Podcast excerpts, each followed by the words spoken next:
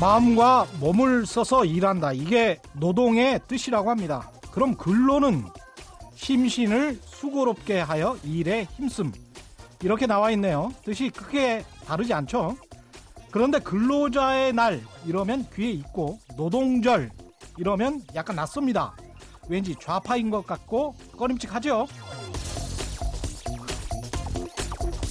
이 말은 어떻습니까? 노동 3권, 노동자의 인간다운 생활을 보장하기 위해 우리 헌법에서 정한 단결권, 단체 교섭권, 단체 행동권을 말합니다. 우리 헌법에 적혀 있는데도 노동이 들어가니까 왠지 좌파스럽고 빨갱이 같고 또 꺼려지십니까? 언어라는 것이 참 묘합니다. 사람이 만들어냈지만 계속 쓰다 보면 사람이 그 언어 속에 갇히게 되죠. 그래서 언어의 자유는 언론의 자유고 언론의 자유는 모든 자유를 자유롭게 하는 자유인가 봅니다.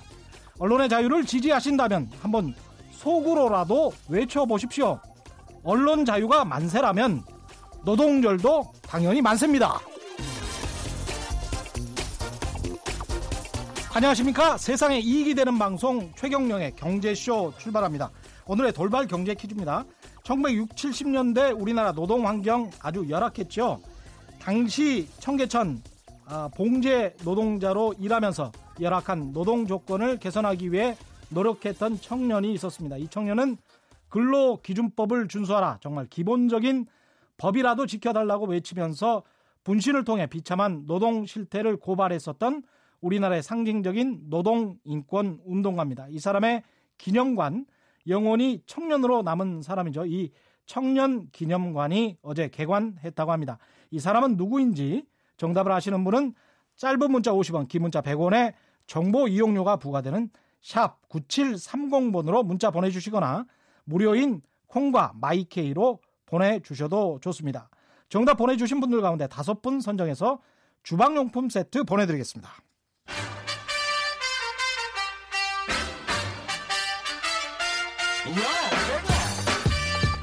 최경령이 원하는 건 오직 정의. 경제 정의를 향해 여러 걸음 깊이 들어갑니다. 최경령의 경제 쇼. 어제 시사기획 창에서 보도된 삼성물산 뒷거래와 사라진 100억 화제가 되고 있는데요. 보셨나요? 견적 부풀리기로 국가 예산을 편취했다는 의혹이 제기됐고 어, 업계의 오랜 병폐인 대기업의 기술 탈취 문제도 나왔습니다. 얘기 KBS 탐사보도부 이재석 기자 나와 있습니다. 함께 이야기 나눠보시겠습니다. 안녕하십니까? 네, 안녕하세요. 시사기획창 어제 나온 삼성물산 뒷거래와 사라진 100억 어떤 내용이었나요?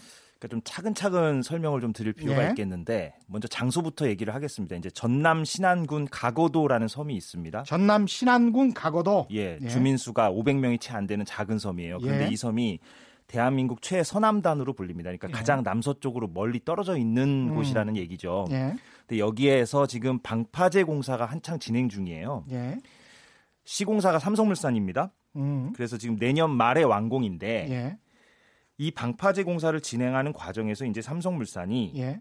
예, 이, 그 하, 하도급 업체, 예. 하도급 업체를 압박해서 음. 견적서를 부풀렸고 그 견적서를 부풀린 이유는 받아놓은 국가 예산에 맞춰 맞춰 보이기 위해서, 그러니까 우리가 돈을 다 쓴 것처럼 음. 보이기 위해서 음. 하도급 업체를 압박해가지고 견적서를 부풀렸다는 의혹이 가장 저희가 어제 제기한 음. 예, 문제 제기 가운데 핵심 중에 하나입니다. 예, 그러니까 국가에서 돈을 얼마를 받았는데 예, 그걸 다 쓰려고 하니까 쓰지를 못해요. 그래서 뒤로 빼돌리고 남은 돈은 챙기고 그렇게 그렇게 하기 위해서 견적서를 부풀렸다.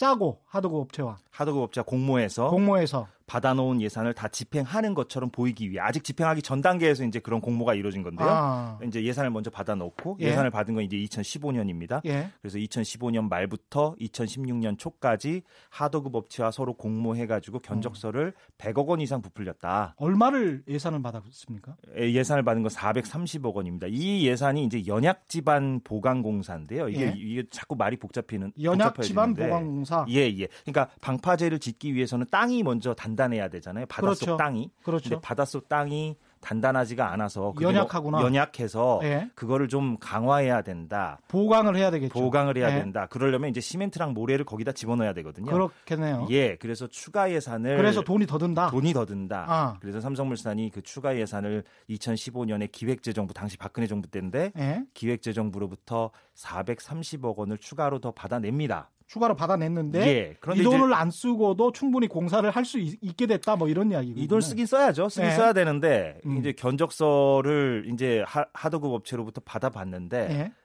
당초 견적 금액은 190억 원이었어요. 그러니까 190억 원 정도면 공사가 다 되고 이윤도 남는다 이 얘기였어요. 그러니까 야, 근데 190억 원 공사에 430억 원을 예. 타갔네요. 근데 예산이 정부에서? 너무 많이 남은 남잖아요. 예. 삼성물산 입장에서. 그러면 그러면 안 되니까. 240억 남는데. 예. 그러니까 좀 올려라 올려라 해서 어. 최종적으로는 315억 원까지 올라갑니다. 그러니까 한 120억 원 정도 올라간 거잖아요. 예. 그러니까 저희가 그래서 제목을 사라진 100억이다 이렇게 이제 표현한 것도 아. 결국에는 이제 국가 예산 국민들 세금으로 이루어진 음. 거액의 국가 예산 100억 원 이상이 음. 사실상 뭐 삼성이 부당하게 좀 취득한 거 아니냐? 아니냐. 예, 이렇게 이제 의혹 제기를 하는 거죠. 190억이면 하도급 업체와 함께 공사를 할 수 있었던 방파제 공사를 315억 원을 쓴 걸로 견적서를 부풀렸다. 연약 지방 공사를 예, 예.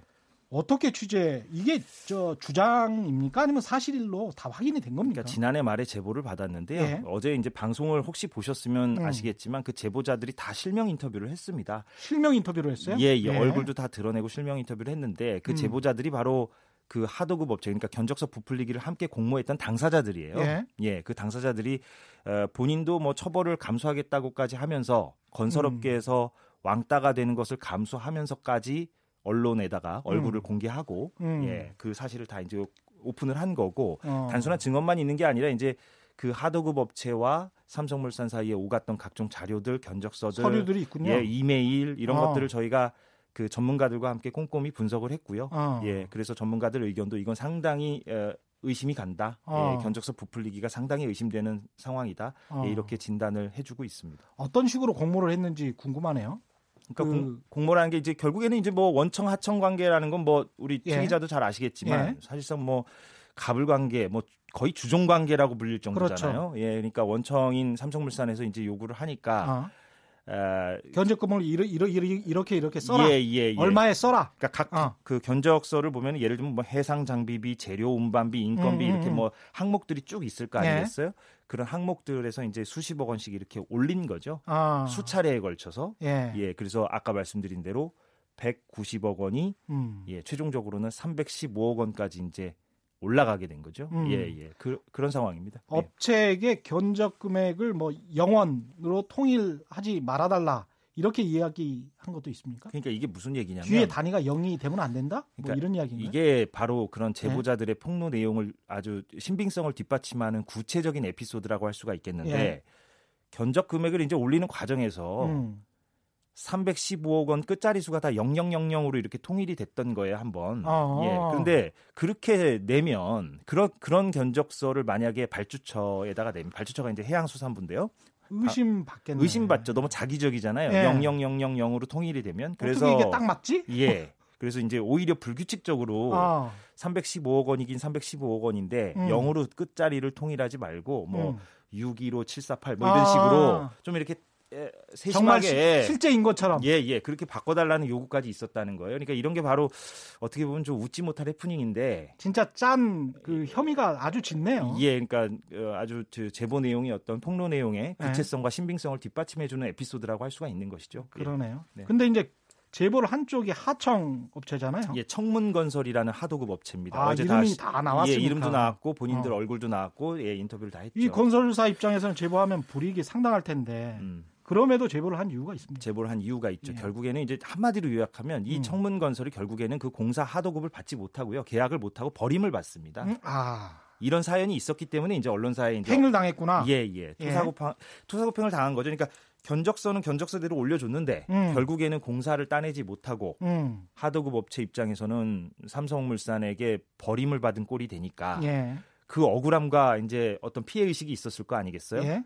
그래서 이제 언론사를 찾아왔다고 볼 수가 있는 것이죠. 예. 아, 예. 그러면 결국 삼성물산이 교체하는 하도급 업체가 네. 있을 거 아니에요? 그 하도급 업체에는 얼마를 주고 자기는 얼마를 남기고 뭐 이랬습니까? 예, 예. 그게 이제 핵심적인 부분인데 예. 자꾸 이제 숫자가 나와서 조금 들으시는 청취자분들께서 예. 복잡할 수도 있겠는데 그러니까 아까 말씀드린 대로 이제 430억 원 연약지방공사를 하겠다고 예. 추가로 받아낸 음. 기획재정 박근혜 정부 당시에 기획재정부에게 추가로 받아낸 금액이 430억 원 아니었습니까? 예.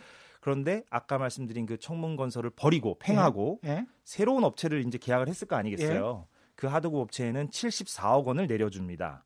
삼성물산 나머지는 다, 자기가 다 먹고 나머지가 한 350억 정도 되는데 예. 물론 그게 다 이유는 아니겠죠. 예, 예. 뭐그 가운데는 이제 뭐 삼성물산이 뭐 바지선도 이렇게 음. 가져오고 했으니까 음. 350억 원이 뭐 다 또 다른 비용이 뭐 있을 수는 예, 있는데 예, 또 다른 비용은 있을 수 있는데 예. 여기서 우리가 생각해 봐야 되는 건 아까 견적서로 120억 원이 뛰었다고 했었잖아요, 예. 제가. 예. 그러니까 그 정도는 아무리 보수적으로 잡아도 우리가 예. 100억 원 이상은 매우 부당한 성격이 강한 금액이다. 아. 그래서 저희가 이제 제목에서 삼성물산 뒷거래와 예, 아주 보수적으로 100원. 봐도 100억 정도다. 예, 예, 100억 정도는 빼돌리지 않았겠느냐. 견적서를 예. 부풀린 금액을 기준으로 저희가 그렇게 제목을 뽑은 거죠. 아주 보수적으로 봤군요. 예, 예, 예, 그렇습니다. 그러면 이게 사실 하도업체를 상대로 한 대기업의 갑질이 어제 오늘 일은 아닌데 네. 이게 가장 큰 문제는 뭔가요? 그러니까 뭐 사실 뭐그 대기업의 갑질이 뭐 여러 차원에서 진행이 되는데 음. 이제 아까 이제 그 청문 건설을 버렸다고 했지 않습니까? 예. 거기서 그 우리나라 건설업계의 어떤 고질적인 병폐 중의 하나인 예. 그 앵커께서 이제 모두 발언에서 하셨던 그 기술 탈취 부분이 나옵니다. 기술 탈취. 예, 그 얘기를 잠깐만 설명드리면 청문건설이 특정한 기술이 있었어요. 특허 기술을 갖고 있었죠. 아, 그래서 이 청문건설하고 공사를 진행하려다가 예. 결국에는 이 청문건설을 버리고 음. 팽하고 음. 다른 업체를 선택한다 그랬잖아요. 예. 그런데 어찌 됐건 버릴 때 버리더라도 기술은 필요하잖아요. 그렇죠. 예. 그래서 연약 연약지방 공사라며 거기. 예, 예. 힘든 공사예요. 힘든 공사입니다. 예. 매우 힘든 공사입니다. 예. 난이도가 매우 높아요. 예. 그러니까 삼성물산 입장에서 어찌 됐건 특허 기술이 필요하니까 음. 거기서 꼼수라고 해야 될까요? 음. 예. 그런 다른 대안을 동원합니다. 음. 뭐냐면 새로 계약한 하도급 업체를 통해서 예. 그 특허 장비를 개발한 특허권자 개인이 있을 거 아닙니까? 예. 그 말하자면 그 개발자. 그 개발자를 접촉을 해요. 야. 그래서 그 개발자에게 3억 원을 주고 음. 장비를 사갑니다. 근데 이제 당초 청문건설은 특허 예. 사용료로 한 30억 원을 요구를 했었거든요. 예. 삼성물산한테. 자, 예. 우리 특허 기술 쓰려면 한 30억 원 달라. 음. 이렇게 했었는데 결국 버림받고 음. 그 장비만 따로 접촉해서 3억 원만 주고 사갔으니까 야. 삼성물산 입장에서는 뭐 돈을 많이 아꼈다고 볼 수도 있는 거죠.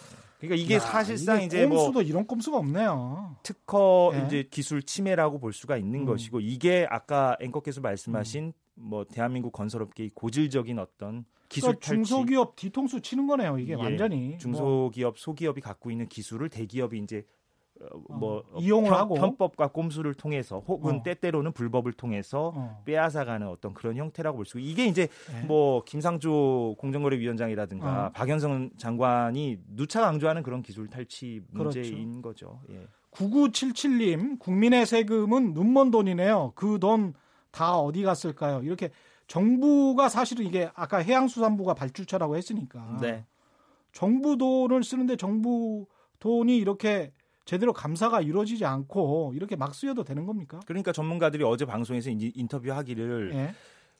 감사원이 나서줘야 될 것 같다는 얘기도 하고요. 음. 또 이게 이제 결국에는 사기죄가 될 수도 있고 국고 손실죄가 될 수도 있거든요. 음. 법률적으로 따져 보면 예. 그러니까 뭐 경찰이든 검찰이든 수사기관이 좀 나서야 한다라고 촉구를 하고 있는 것이죠. 예. 이 마지막으로 방송에 담지 못한 뒷이야기 좀 해주신다면 어떤 게 있을까요? 어 대, 략적으로는 다 말씀을 드렸는데요. 예. 여하튼 이게 이제 앞으로 이제 조치가 중요할 것 같습니다. 그렇죠. 이제 공정위, 수사기관 그리고 음. 감사원 이런 그 국가 기관들의 어떤 신속한 조치가 있어야만 음. 이 삼성물산의 어떤 이런 행태가 좀 바로 잡힐 수 있을 것 같다는 생각이 듭니다. 예. 네, 지금까지 KBS 탐사보도팀 이재석 기자와 함께했습니다. 고맙습니다. 고맙습니다. 예.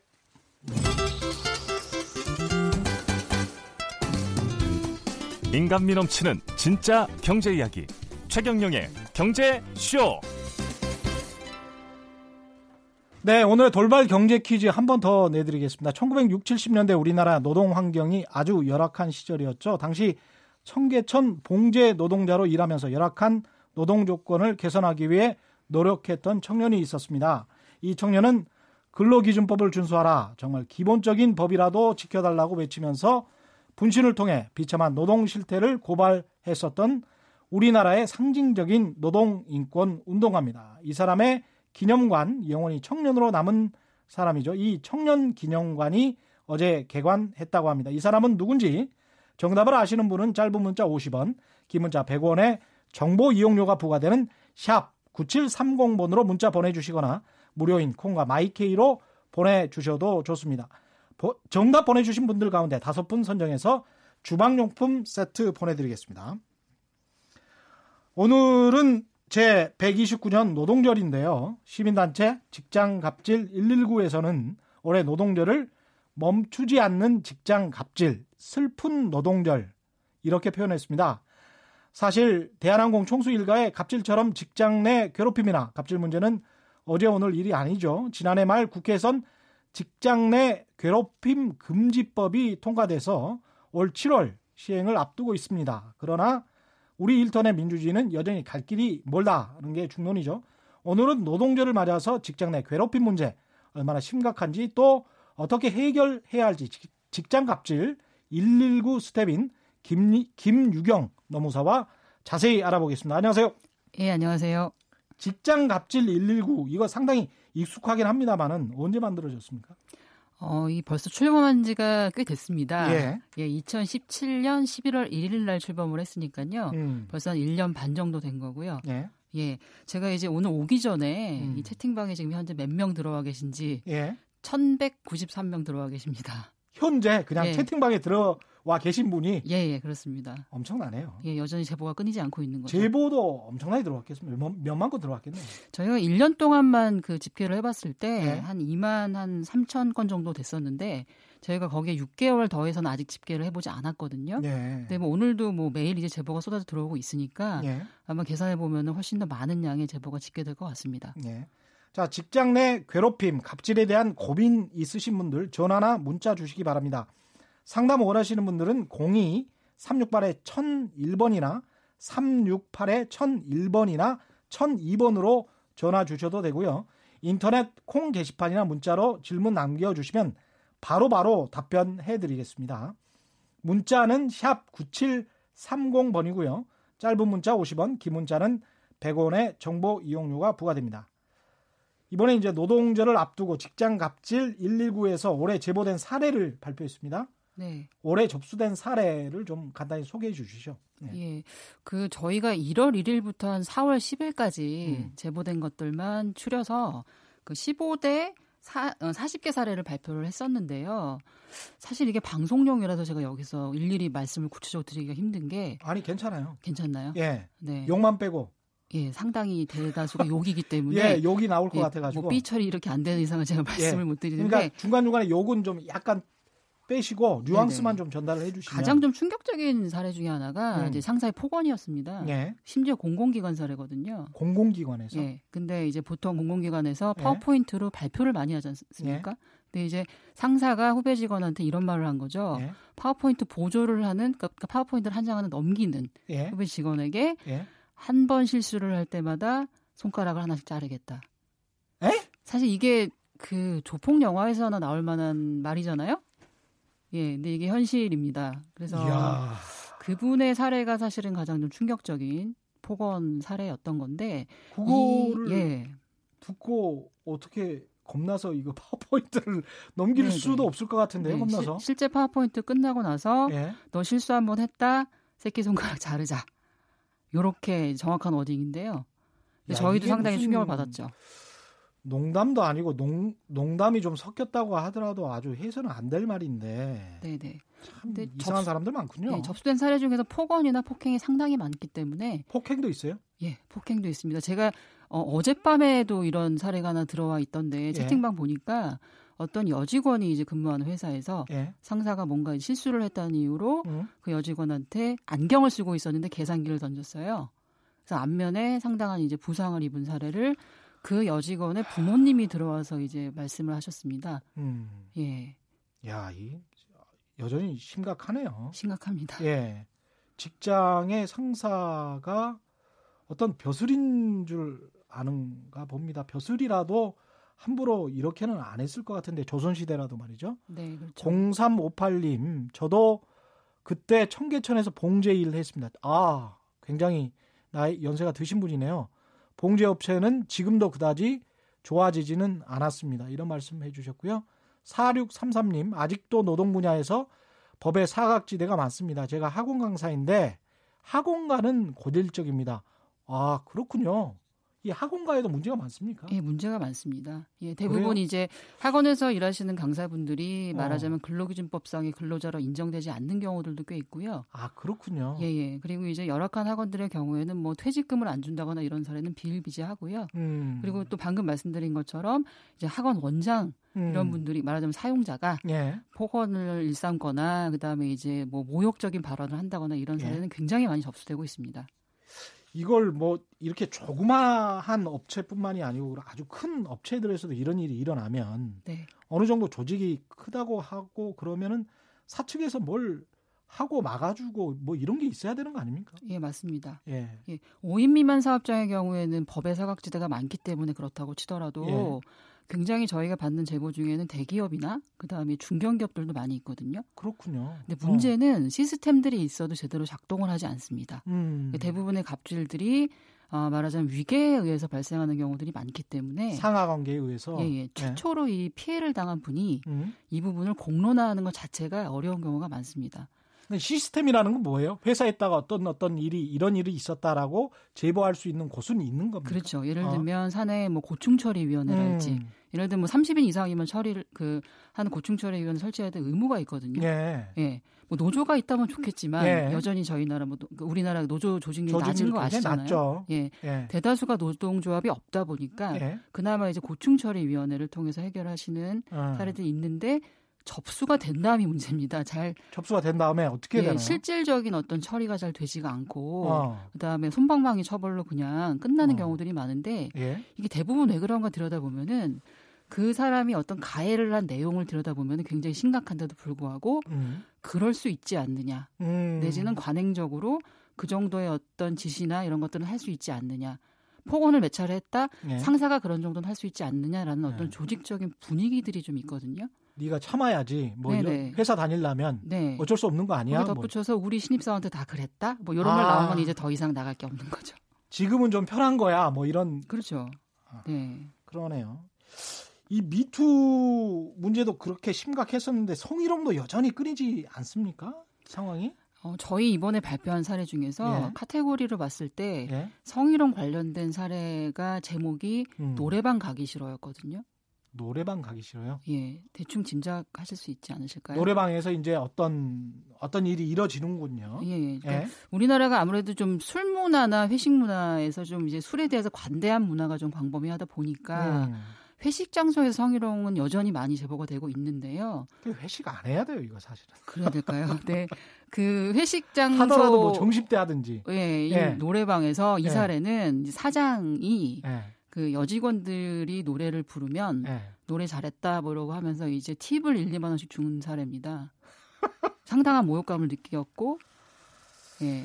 이제 참. 어디다 말을 못 하시다가 저희 이제 119 쪽으로 이제 제보를 하신 거죠. 대단들 하십니다. 네. 이게 지금 돈만 버시느라고 어떤 인권 의식이나 민주주의에 대한 개념은 다 상실하신 것 같은데 그 여러 가지 이- 이야기들이 계속 들어오고 있네요. 9778님, 저의 큰딸도 영양사 수습 기간에 가르쳐 준 걸 제대로 못한다고 효자손으로 머리를 맞았다고 하면서 펑펑 울었던 아픈 기억이 납니다. 이런 말씀 하셨고요. 5732님, 저희 회사도 회사 규, 규칙, 규율, 실적으로 엄청 압박 면담을 하고 인격 무시 등등 말로는 다 드릴 수가 없습니다. 이런 이야기들이 계속 들어오고 있습니다. 문제는 이렇게 직장 내 갑질이 점점 교묘해지고 또 은밀해지고 뭐 악의적으로까지 되는 것 같습니다. 네. 사례들이 좀 있습니까? 그 굉장히 그 사례들은 많습니다. 음. 예를 들면 방금 이제 악의적이고 교묘해지고 은밀해진다는 표현 하셨는데 예. 뭐 크게 보면은 두 가지의 유형으로 나눌 수 있을 것 같은데 첫 번째는 각종 이제 그 법을 회피하려는 어떤 사각지대들. 그러니까 예를 음. 들면 어 굉장히 괴롭힘을 집요하게 하다가요 예. 해고를 합니다. 그러니까 괴롭히다가 해고를 해. 예 권고사직을 하거나 예. 이제 해고를 하는데 예. 해고당했다고 이분이 만약에 노동위원회에다 구제 신청을 한다. 예. 그러면 바로 다음 날 원직 복직하라고 내용 증명 보냅니다. 그러면서 또 괴롭히겠네요. 예, 그 다음부터 또 다시 괴롭힘이 되는 거고 이분이 복직한 다음에 또 해고합니다. 징계하고. 이런 이거 지옥이네. 네, 이런 회사가 아니고 굉장히 많고요. 네. 괴롭힘 당하다가 이분이 화나네. 회사를 그만뒀는데 네. 끝까지 이제 실업급여까지 못 받게 하려고 예.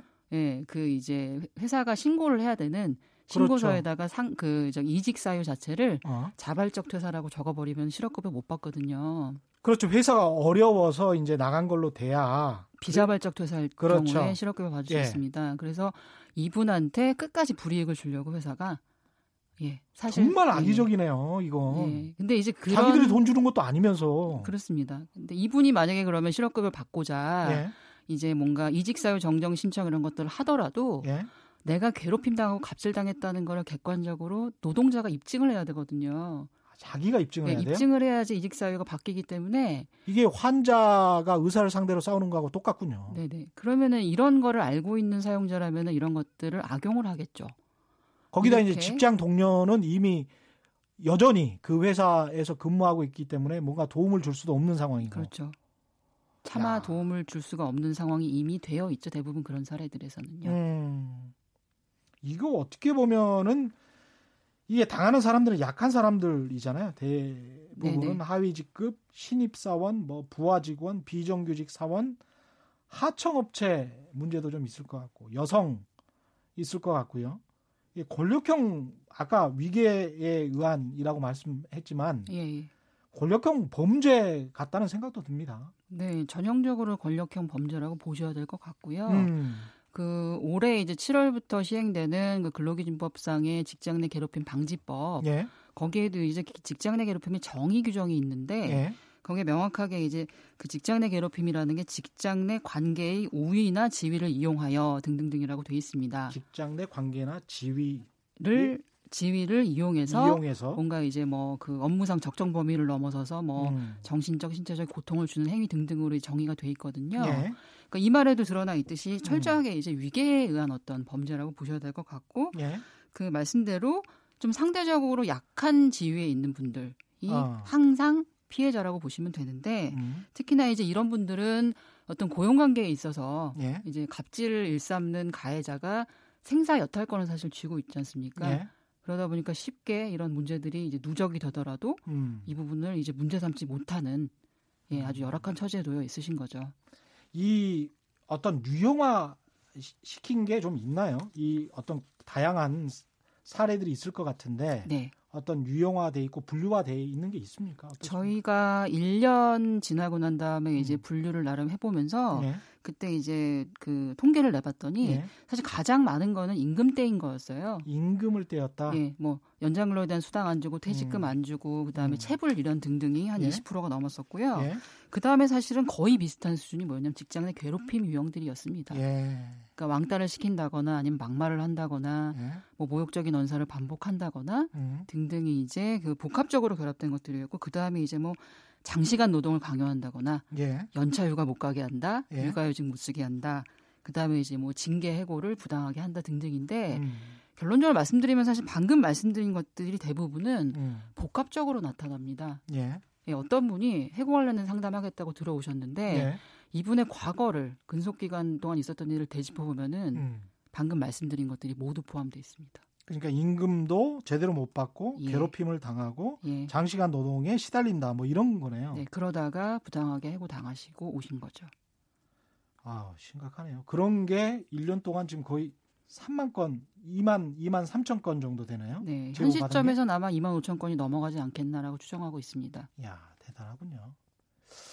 그 민주주의는 뭐 회사 문 앞에서 멈춘다 이런 이야기도 있긴 합니다만은 우리 사회가 어느 정도 형식적인 민주주의는 그리고 제도적인 민주주의는 갖춘 줄 알았는데 이런 직장 내 민주주의는 한 걸음 더 나아가지 못하고 있는 것 같다는 생각도 듭니다. 네. 사실 언론사들도 좀 문제가 많거든요. 예. 예. 그래서 어떻게 생각하세요? 이렇게 잘 안 되는 이유가 뭘까요? 네. 그 참 어렵 어렵고 복잡한 질문이실 수 있는데요. 예. 이게 사실은 뭐 단순한 단순한 어떤 요인으로 벌어진 일이 아니어서 예. 근데 이제 크게 보면 그런 것 같습니다. 이제 이 그 가해를 하는 사람 그리고 이제 피해자 이렇게 해서 그분들의 어떤 그 이 직장 갑질 이전에 음. 이분들이 직장에 오게 된 경로를 한번 살펴보면은요. 예. 대부분은 이제 어렸을 때 이제 공교육 과정에서 노동법 교육 같은 걸 받은 적이 한 번도 없으시고 예. 예. 그다음에 그렇죠. 저도 못 받았어요. 못 받으셨죠. 예. 예. 노동법에 관해서 사회 시간에 들은 적이 없어요. 예, 이, 예. 예, 이제 조금 이제 공교육 과정에 과목들이 들어가고 있습니다. 이제 아, 다행이네요. 예, 다행인데 좀더 예. 확산이 돼야겠죠. 음. 그랬던 분이 이제 사실은 대학교 들어가고 이러면서 사실은 치열한 어떤 입시 이후에 그렇죠. 사실은 직장 구하는 경쟁 취준생이 됩니다. 그러네요. 그리고 나서 어. 대학교 졸업하고 나면은 뭐 군대라는 곳을 대부분 남성분들은 가시잖아요. 그렇죠. 그렇게 되면 거기서 뭔가 좀 속된 말로 이제 뭐 까라면 까 이런 그렇죠. 어떤 군대식 문화가 어. 체득이 돼서 나오는 거죠. 그렇죠. 그렇게 해서 뭐 몇 년 동안 이- 그 저기 어, 실업률이 높은 우리나라에서 음, 직장을 비집고 들어갔는데 음, 가봤더니 이제 그런 일을 먼저 겪었고 음, 비슷한 어떤 갑질을 당했던 상사가 음. 같은 팀에 있는 거죠. 그러네.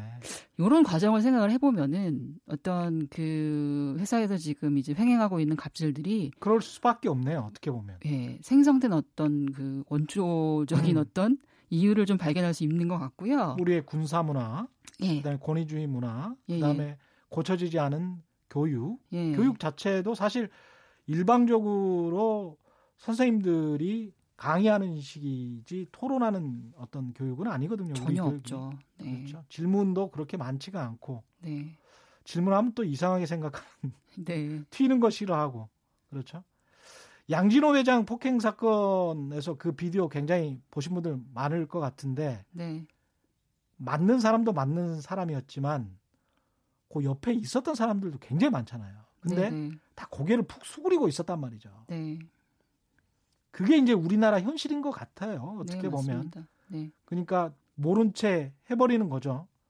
이 상황 자체를 좀 바꿔야 될 것 같은데 직장 내 갑질, 괴롭힘을 해결하기 위해서 어떻게 하는 게 제일 좋을까요? 저희는 사실 이제 상담하러 오시는 분들에게는 예. 결론적으로는 노동조합을 말씀을 드리고 있습니다. 음, 어쨌든 개인으로서 대항하기가 너무 힘든 구조가 있다. 그럼요. 그리고 문화가 네. 있다. 예, 그래서 어, 오히려 이제 본인이 대항을 하다가 예, 2차적인 불이익을 당하고 찾아오신 분들도 많으시거든요. 그러네요. 예. 음, 그래서 저희가 119 직장갑질 119에서 만든 직종별 모임 밴드라는 것도 있습니다. 직종별로 예. 어, 저희가 최근에 8호 모임이 사회복지사 밴드였거든요. 예, 예, 사회복지사 내에서도 이런 일이 있어요. 엄청 많죠. 예. 갑질들이 많고요. 서로 그냥 그 독립적으로 일할 것 같은데 그렇지 않나 보네요. 그렇지 않습니다. 예. 네, 그렇지 않고 직종별 모임이 이전에 뭐 가장 잘 아시는 한림대성심병원 예, 밴드가 맞아요, 맞아요. 1호였고요. 예, 그 이후에 중소병원, 음. 그다음에 뭐 방송 비정규직, 음, 네 그리고 반월시어공단, 예, 그다음에 최근에 만들어진 게 대학원생 대학원생. 그리고 예. 콜센터입니다. 어, 예, 그 딱 이제 업종을 들으시면은 예. 짐작하시겠지만 예. 이제 개별로는 대응하기 힘든데 그렇죠. 뭔가 뭉쳐서는 대응할 만한 불합리한 일을 같이 겪고 있는 분들이 모이신 거예요. 그렇죠. 대학원생이 학위 따기 위해서 교수에게 뭐라고 네. 할 수가 없잖아요. 상상을 초월하는 예. 갑질이 있습니다. 그 기간 동안 예. 어떤 게 있나요, 대학원생들은? 대부분 이제 그 교수 님들에게 예. 대부분 갑질을 교수님들은 또 고상 아, 앞에서는 고상하시잖아요. 예, 그렇습니다만 이제 이분들이 예. 대학원생들이 뭔가 이제 스텝을 밟아서 위로 올라가야 되는 과정들이 있는데 그렇죠. 그러니까 철저하게 어떻게 보면 을, 을 혹은 병인 완전히 거죠. 종속돼 있습니다. 예. 예. 그러니까 모든 어떤 지시나 이런 것들을 예. 뭐 감내를 해야 되는 상황에서 예. 뭐그 안에서도 뭐 당연히 성희롱도 있고요. 그다음에 부당한 지시 이런 것들은 일상적으로 벌어지고 있고 음. 구체적인 사례가 제가 지금 잘 기억이 안 나지만 네. 예 그런 것들이 이제 모여서 이런 예. 밴드까지 만들어지게 된 것입니다. 그렇군요. 지금 여러 가지 의견들이 또 계속 들어오고 있는데요. 지금 거의 뭐 550건에 달하는 문자가 폭주를 하고 있습니다. PIO님, 상사, 상사가 폭언하는 걸 녹음하면 법에 걸리나요? 안 걸리죠, 이거. 걸리지 않습니다. 그렇죠. 예. 예. 상대방하고 대화를 하고 있는 도중에 예. 상대방의 허락을 받지 않고 녹음을 하더라도 예. 그것은 전혀 위법한 사항은 예. 아닙니다. 제가 탐사보도 할 때도 그냥 자주 합니다. 네네. 예. 전혀 법적으로 문제가 없었습니다. 예. 4777님, 저는 대형마트에 식품을 납품하는데 그 분야의 관리자라고 하는 사람들의 갑질이 정도를 넘어서는데 반발을 하면 여러 가지 불이익이 돌아와서 참고 있습니다. 반말에 고함까지 듣고 그냥 넘깁니다. 때론 술자리도 요구하고 선물도 직간접적으로 요구하기도 합니다. 뭐 이런 일종의 이제 하청 네. 또는 납품업체의 네. 갑질이라고 볼 수 있겠네요. 네. 이런 것들도 좀 많이 사실은 보도가 됐습니다. 예, 맞습니다. 예. 러비님, 저도 2년 전에 초등학생 영어를 가르쳤는데 학원 원장이 바로 제 앞으로 의자를 던진 일이 있었습니다. 정말 놀랐습니다. 아, 저희가 상상하지 못하는 일들이 많이 일어나고 있군요. 2542님, 저는 77세입니다. 이 업계에 1967년부터 일하면서 생산 최고 책임자까지 거치고 지금은 기능공으로 일하는데 과장의 무시, 괴롭힘이 너무 심합니다. 노동부 차원의 교육이 필요하다는 생각입니다. 정부의 교육도 정말 필요할 것 같고요. 여러 가지 법적 제도적 문제, 그 보완책에 관해서도 이야기를 해봐야 할 것 같습니다. 5743님은 사내하청은 끔찍합니다. 신노예 제도입니다. 이런 말씀까지 하셨고요. 지난해 국회를 통과한 직장 내 괴롭힘 금지법이 7월에 이제 시행을 앞두고 있습니다. 예. 요거 하면은 뭐 얼마나 효과는 있습니까? 직장 갑질을 활동의 성과 중에 가장 큰 성과가 사실 이 법을 만들도록 분위기를 만든 것은 사실인데요. 예. 이 법이 7월 16일부터 시행이 들어갑니다. 예. 그런데 이 법이 갖고 있는 어떤 근본적인 한계가 어, 좀 들으면 놀라실 수도 있는데 예. 이 직장 내 갑질, 그러니까 괴롭힘을 한 가해자에 대한 음. 그런 이 행위를 한 가해자에 대한 직접적인 처벌 조항이 없어요. 일단은. 처벌을 못 해요? 그러니까 만약에 이 아. 갑질을 신고를 한 사람에 대해서 예. 해고 등의 어떤 인사처분상 불이익을 주게 되면 음. 그 불이익을 한 사용자에 대해서는 처벌 조항이 있지만 예. 괴롭힘 자체라는 행위 자체에 대한 처벌 조항은 아직은 없습니다. 아. 근데 이게 왜 어? 그러냐면 이제 뭐 괴롭힘의 어떤 정의를 어서부터 어디까지 볼 거냐부터 시작해서 그러네요. 이 법을 만들 때뭐 음. 소위 반대했던 음. 그쪽에서 해석 해석 제시했던 의견이 예. 그 회사가 반대했던 쪽은 어디죠? 뭐 짐작하시는 예, 짐작하는 정당. 예, 지금 국회에서 지금 어. 이제 그 하고 계시는. 네, 그분들이시고요. 예. 그분들이 이제 계속 뭔가 정의 규정 애매하다면서 법을 좀 가로막았던 부분이 있는데 예. 결론적으로는 어쨌든 처벌 조항이 빠졌고요. 예. 그렇다 보니까 회사가 좀 알아서 잘 해라라는 어떤 분위기가 이미 조성돼 있습니다.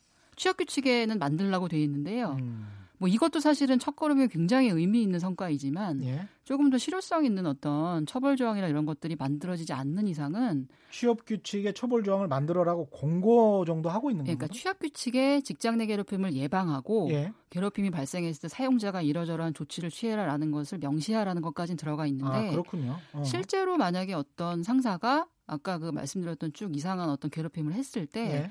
행위 자체에 대한 처벌 조항은 일단 없다는 거죠. 그렇군요.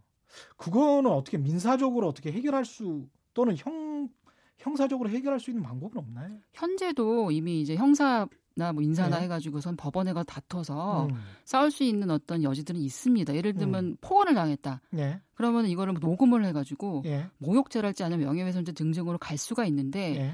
그 대부분 이걸 왜 못하시냐?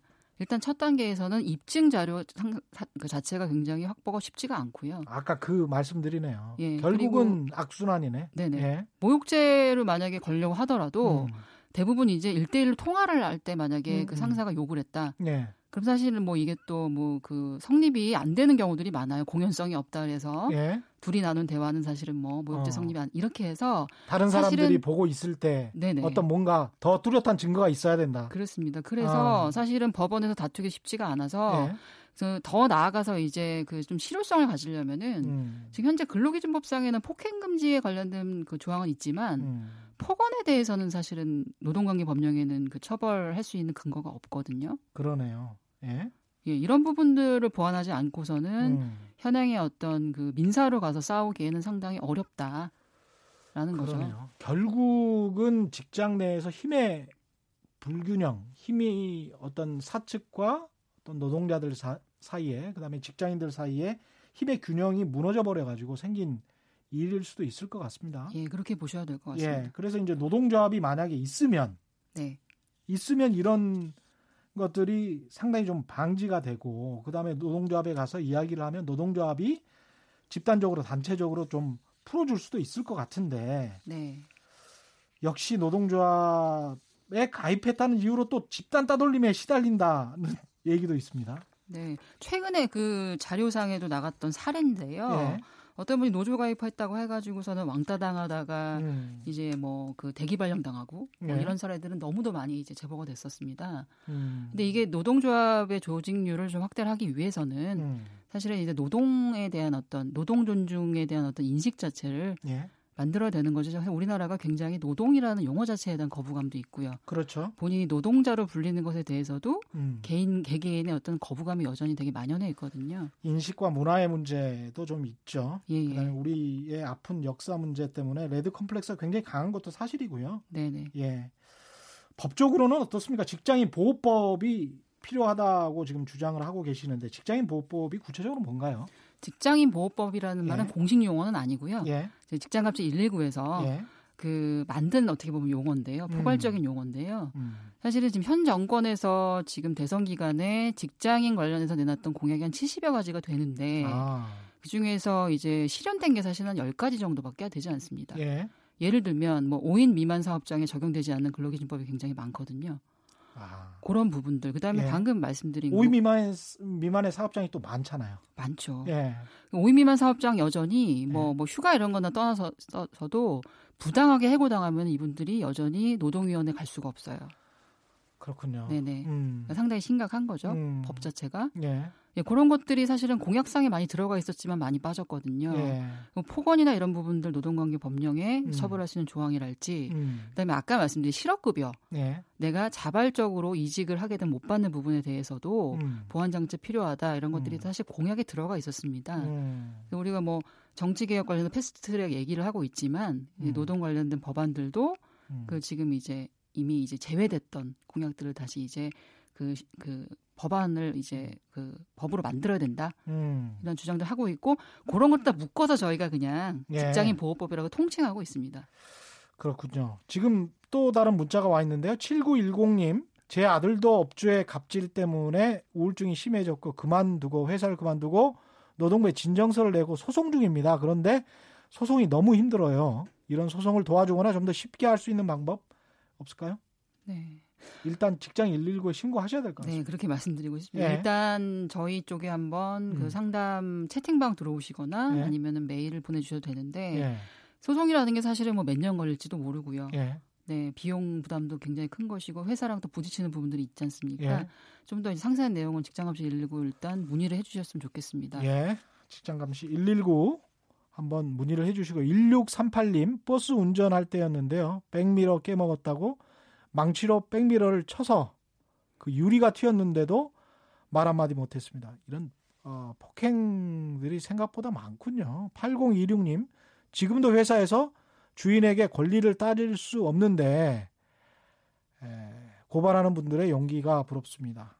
이렇게 말씀을 제대로 못 하시는 분들도 굉장히 많네요. 직장 내 분위기도 적극적으로 좀 바뀌어야 될 것 같은데 사측도 좀 적극적으로 나서야 되지 않을까요? 그렇죠. 예. 그 119에서 그 발표했던 갑질 지수라는 게 있습니다. 예. 예. 그러니까 지금 말하자면 음. 현재 우리 회사의 상태를 점검할 수 있는 지수인데요. 갑질 지수. 예, 예. 예. 그거에 보면은 여러 가지 지표들이 있습니다. 예. 그러니까 예를 들면은 이제 상사랑 그 이제 그 부하 직원 간의 어떤 대화법부터 시작해서 음. 우리 회사의 어떤 조직적인 분위기가 어떤 거냐. 예. 말하자면 진짜 상사들은 꼰대 같고 그다음에 부하 직원들은 항상 상명하복식으로 움직이고 있는지. 예. 그래서 그리고 이제 나아가서 이제 노동관계 법령 위반 사항은 없는지 예. 이런 것들 체크할 수 있는 지표들을 다 넣어 놓은 거고 예. 그 지수를 갖고 한번 먼저 좀 체크를 해보셨으면 좋겠습니다. 셀프 진단인 음. 거죠. 그래서 일단은 회사도 그 기본적으로는 법에 있는 것들은 당연히 다 갖추셔야 되는 거고요. 예. 아까 말씀드린 고충처리위원회랄지 노사협에 더 나아가서 노동조합 만드는 과정에서 음. 어떤 협조적인 분위기 등 당연히 필요한데요. 예. 갑질 지수 한번 아, 예. 검색하셔서 한번 체크해 보셨으면 좋겠습니다. 오늘 말씀 여러 가지로 감사한데요. 지금 시간이 다 돼서 앞으로 좀 계속 나와 주셔야 될 것 같아요. 예, 오늘 불러주시면 나오겠습니다. 예, 지금까지 직장갑질 119의 김유경 노무사와 함께했습니다. 오늘 말씀 감사합니다. 네, 고맙습니다. 고맙습니다. 돌발 경제 퀴즈 정답은 전태일 전태일 열사였고요. 많은 분들이 정답 보내주셨습니다. 인터넷 홈페이지에서 어, 당첨자 확인하실 수 있고요. 제작진이 또 직접 연락드리겠습니다. 저는 KBS 최경영 기자였고요. 내일 4시 10분에 다시 찾아뵙겠습니다. 지금까지 세상에 이익이 되는 방송 최경령의 경제쇼였습니다.